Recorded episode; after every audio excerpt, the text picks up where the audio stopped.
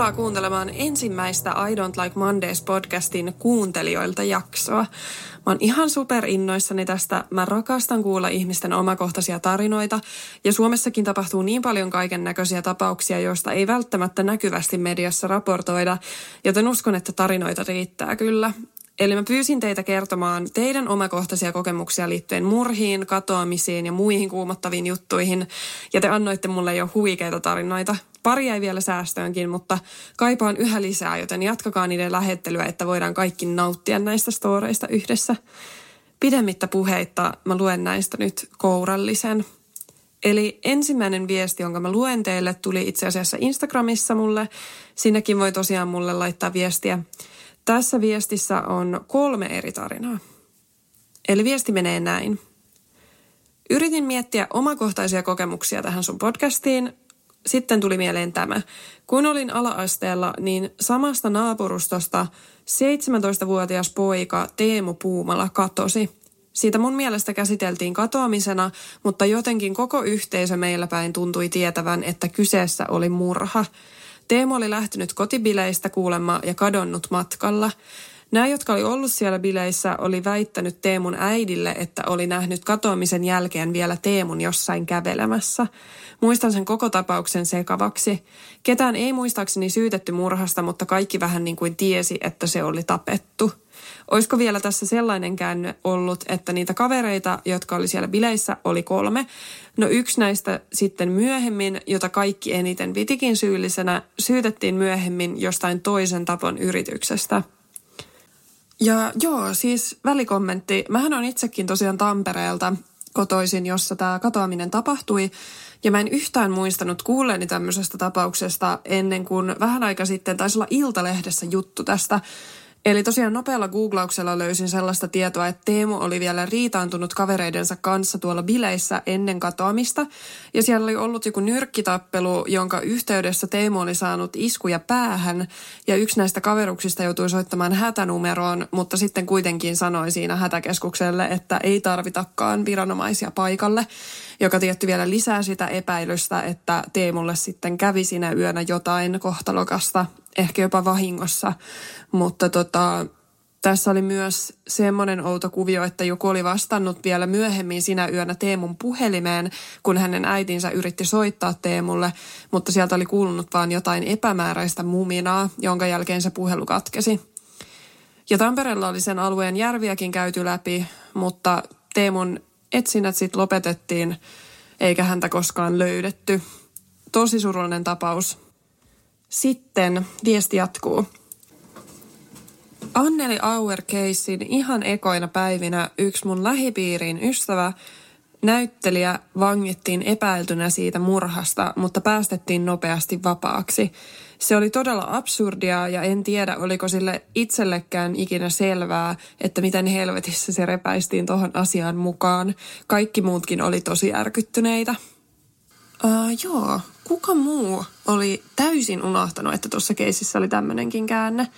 Siis tosiaan Kai Tanner pidätettiin alun perin Ulvilan surmasta – Mä luin itse asiassa ton viestin jälkeen haastattelun, jonka Kai oli antanut aiheesta. Ja siinä hän avasi tätä, että hänet oli pidätetty, kun Jukka S. Lahden, eli tämän uhrin naapuri, oli ilmoittanut poliisille, että surmaaja oli Tanner. Ja poliisi uskoi syytteet, kun tämän lisäksi Tannerilla sattui olemaan punainen auto, jonka silloin uskottiin kuuluvan surmaajalle. Ja tämä vangitsemispäätös tehtiin sen jälkeen, kun Anneli Auer itse oli käynyt poliisilaitoksella tunnistamassa Tannerin tunnistusrivistä.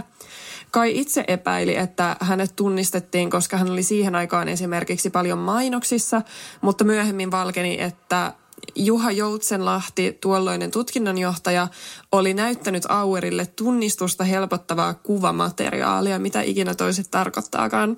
Juha Joutsenlahteahan sitten epäiltiinkin virka-aseman väärinkäytöstä ja Kai tuossa haastattelussa toteaa, että uskoo, että häntä yritettiin lavastaa syylliseksi.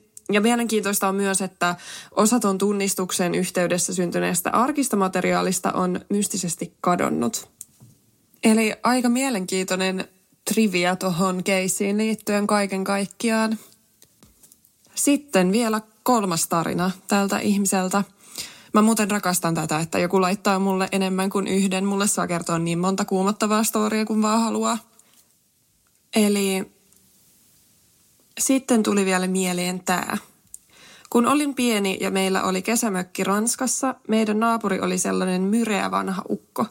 Mun äiti puhuu useita kieliä ja osaa ranskaakin, mutta tämä mies kaikkien yllätykseksi osasi saksaa, joka oli mun äidille vahvempi kieli, joten ne jutteli usein.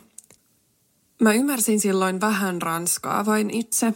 Mä yritin leikkiä sen kanssa ja kriipiä oli se, että mun sisko vähän suhtautui siihen epäilevästi – Myöhemmin mulla tuli aikuisempana mielikuva siitä, että hetkinen, sillähän oli kädessä tatuointi, joka oli numerosarja. Se osasi siis saksaa, koska se oli ollut lapsena tai nuorena keskitysleirillä. Tuo järkyttää mua ihan hirveästi. Se oli siis kertonut tämän asian tietysti mun vanhemmille ja ne kertoi mulle sitten aikuisena, että kyllä se oli ollut keskitysleirillä. Siis nämä tarinat oli kaikki m***alta. Kiitos niin paljon Noi oli kaikki ihan superhyviä ja mielenkiintoisia tarinoita. Toi viimeinenkin, vaikka se ei edes liittynyt murhiin sinänsä, se oli just sellainen story, joita mä rakastan kuulla. Okei, tuo kuulosti ihan hirveältä, että mä rakastan kuulla keskitysleiritarinoita. En siis tarkoittanut sitä. Tarkoitin, että rakastan tuollaisia tarinoita, missä jotain outoa tapahtuu lapsena ja sitten vasta aikuisena tajuaa, että mikä se tilanne oikeasti oli. Myöskin jotenkin, kun holokausti on sellainen asia, josta ei ole oikeasti edes kauan aikaa, kun se tapahtui. Mutta me eletään etenkin täällä Suomessa ainakin niin lintukodossa, että se tuntuu ihan absurdilta ja niin kaukaiselta, että sellaista on tapahtunut, vaikka tosiaan niitä selviytyjiä on elossa vielä. Se antaa vähän perspektiiviä kyllä tälleen etuoikeutetulle 90-luvun lapselle ainakin. Kiitos, ne on niin hyviä. Siirrytäänpä seuraavaan viestiin. Se menee näin. Olen Tampereelta kotoisin. Tampere-representaatio tässä jaksossa on kyllä erittäin vahva. Tämä tapaus on jäänyt mieleen. 2005 vuonna Hervannassa 29-vuotias mies tappoi kirveellä vanhempansa ja yritti tappaa kaksi siskoaan. Perheen äiti oli pitkään yrittänyt hakea pojalleen apua mielenterveysongelmiin, mutta poika ei itse sitä vastaanottanut. Poika oli kuuleman mukaan alkanut käyttämään huumeita joitakin vuosia aiemmin, jonka jälkeen hänen vointi oli kääntynyt huonompaan. Murhapäivänä pojan vanhempi sisko oli tullut käymään kotona. Heillä on myös vanhempi veli, joka asuu muualla. Yöllä perheen poika oli hakenut varastosta kirveen ja mennyt vanhempiensa huoneeseen. Hän löi isänsä ja äitiään molempia kaksi kertaa päähän. Seuraavaksi hän meni nuoremman 17-vuotiaan siskon huoneeseen ja iski häntä kerran päähän ja kerran käteen. Vanhempi sisko, 22-vuotias, oli herännyt huutoon ja mennyt katsomaan. Hän näki veljensä iskevän kirveellä siskoaan ja alkoi itsekin huutamaan. Ai herran jumala. Silloin veli lähti hänen peräänsä. Vanhemman siskon perääntyessä portaisiin veli löi häntä kerran selkään ja kerran päähän. Vanhempi sisko onnistui pakenemaan, vaikka hänen veljensä olikin kasannut huonekaluja oven eteen esteeksi. Hän juoksi kunnes tunsi olevansa tarpeeksi kaukana talosta ja meni pyytämään jonkun ovelta apua. Poliisit olivat paikalla kuudessa minuutissa. Perheen äiti kuoli talonsa ja isä kuoli sairaalassa, mutta onneksi molemmat siskot selvisivät. Yes. Perheen poika eli ja saatiin kiinni myöhemmin lähettyviltä. Oikeudessa hän kertoi, että hirviöt talossa yrittivät vahingoittaa häntä, viitaten perheeseensä. Hän luuli perheenjäseniään joksikin muuksi. Lisäksi hän kertoi murhan jälkeen hirviöiden hävimneen, koska hän tappoi heidät ja näkevänsä ulkona valkoasuiset hahmot laulavassa, mitä, laulamassa Jeesuksesta. Tapaus sai paljon huomiota, kun 2011 vuonna vanhempi sisko alkoi kirjoittaa blogia kuolleen tytön päiväkirja. Hän kirjoittaa anonyyminä, eli todenperäisyydestä ei ole todisteita, mutta kirjoituksissa hän muun muassa kuvailee illan tapahtumia hyvin yksityiskohtaisesti. 29-vuotias mies todettiin syntakeettomaksi ja lähetettiin pakkohoitoon Pitkäniemeen. Nykyään hänen huhutaan asuvan jo yksin Nokialla. Hänellä on todettu paranoidinen skitsofrenia. Vau. Mä oon aika sanaton ton tarinan jälkeen. Kiitos kun lähetit sen mulle. Tota, mä en muista kuuleeni tästä tapauksesta silloin, kun se tapahtui – mutta olen lukenut tuota kyseistä blogia itse asiassa Kuolleen tytön päiväkirja. Siitä on tosi paljon ollut keskustelua murhainfossa sun muissa noissa keskustelupalstoilla. Tota, se on tosi voimakasta luettavaa, vaikka tosiaan se on ihan totta, mitä sanoitkin, että me ei voida tietää, onko se ihan oikeasti tämän kyseisen siskon kirjoittama, mutta siinä on muistaakseni useamman vuoden ajalta tätä hänen selviytymisprosessia ja pohdintoja, ja siellä on tosi paljon muutakin kuin tähän murhaan liittyvää, mutta se on kyllä siis, se on tosi liikuttava. Suosittelen kyllä, että käytte tsekkaamassa sen. Sitten voisin vielä yhden lukea tähän, eli – Tämä viesti on tullut mulle sähköpostissa ja se menee näin. Moi, olen kotoisin Porvoosta. Siellä oli aikoinaan kuohuttava tapaus, kun porvoolaisen McDonaldsin edestä napattiin nuori tyttö auton takakonttiin keskellä yötä. Kyseinen auto ehti ajamaan hyvät 15 minuuttia, kunnes poliisi pysäytti sen muistaakseni rikkinäisen ajovalon takia – ne sitten sattuivat katsomaan peräkonttiin, josta tämä kidnappattu tyttö pääsi sitten vapaaksi. Toi on yksi parhaista tarinoista, mitä mä oon ikinä kuullut. Ihan yksi mun lemppareista. Rakastan kuumottavaa tarinaa, jossa on kuitenkin onnellinen loppu. Toi on niin käsittämätöntä, että kenellä on ensin niin huono tuuri, että sut kidnapataan Mäkkärin parkkipaikalta, mutta sitten myöskin kenellä on niin hyvä tuuri, että kun sut on kidnappattu, poliisi sattuu pysäyttämään sen auton ajovalon takia. Siis käsittämätöntä. Mä en usko, että Suomessa poliisi hirveästi ehkä niin kuin edes pysäyttää ihmisiä tuommoisen asian takia. Saatika katsoa takakonttiin. Mutta itse asiassa ehkä se tyttö on sitten siinä kohtaa alkanut pitämään jotain ääntä, kun se on huomannut, että siinä on poliisi tai en tiedä, miten yksityiskohdat meni, mutta vitsi, mä haluaisin tavata tämän tytön. Se on varmaan niin kiitollinen tosta. Tämä oli huikea tarina. Mä lupasin vielä tässä jaksossa kertoa noin pari mun omaa tarinaa, jotka ei ole läheskään yhtä hyviä kuin teidän tarinat tietenkään, mutta kun mä nyt lupasin, niin toinen näistä tarinoista oli se kerta, kun mä Italiassa hyppäsin tuntemattoman miehen autoon ja pelkäsin, että mut murhataan. Eli mä olin tosiaan mun eksän kanssa Italiassa pari vuotta taaksepäin. Me oltiin katsomassa yhtä keikkaa hyvin pienessä kaupungissa, jossa ei oikeastaan kulkenut julkisia. Ja me ei oltu suunniteltu ollenkaan sitä meidän reissua, että miten me päästäisiin hostelliin, joka oli toisessa kaupungissa.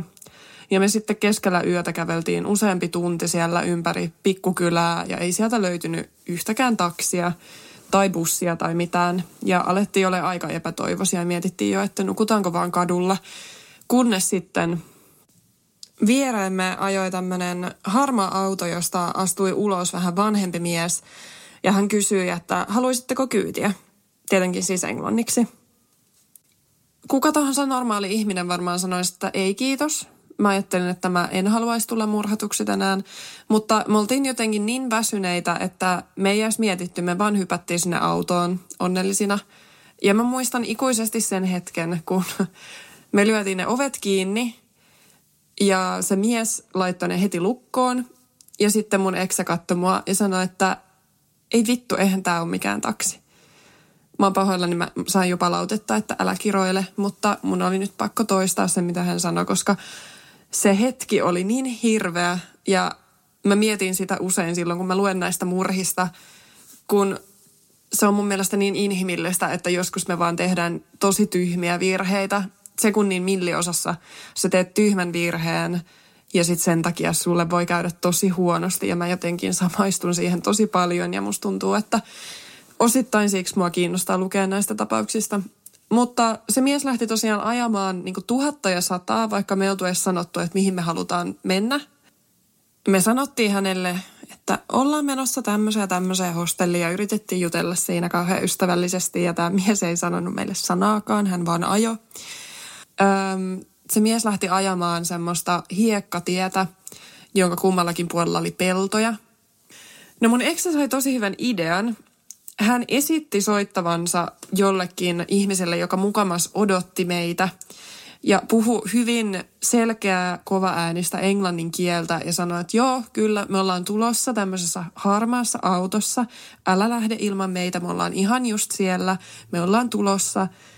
Ja antoi tavallaan tämän kuskin tietää, että jos meillä kävisi jotain, niin meitä odotettaisiin jossain ja se huomattaisi, jos me ei tultaisi sinne.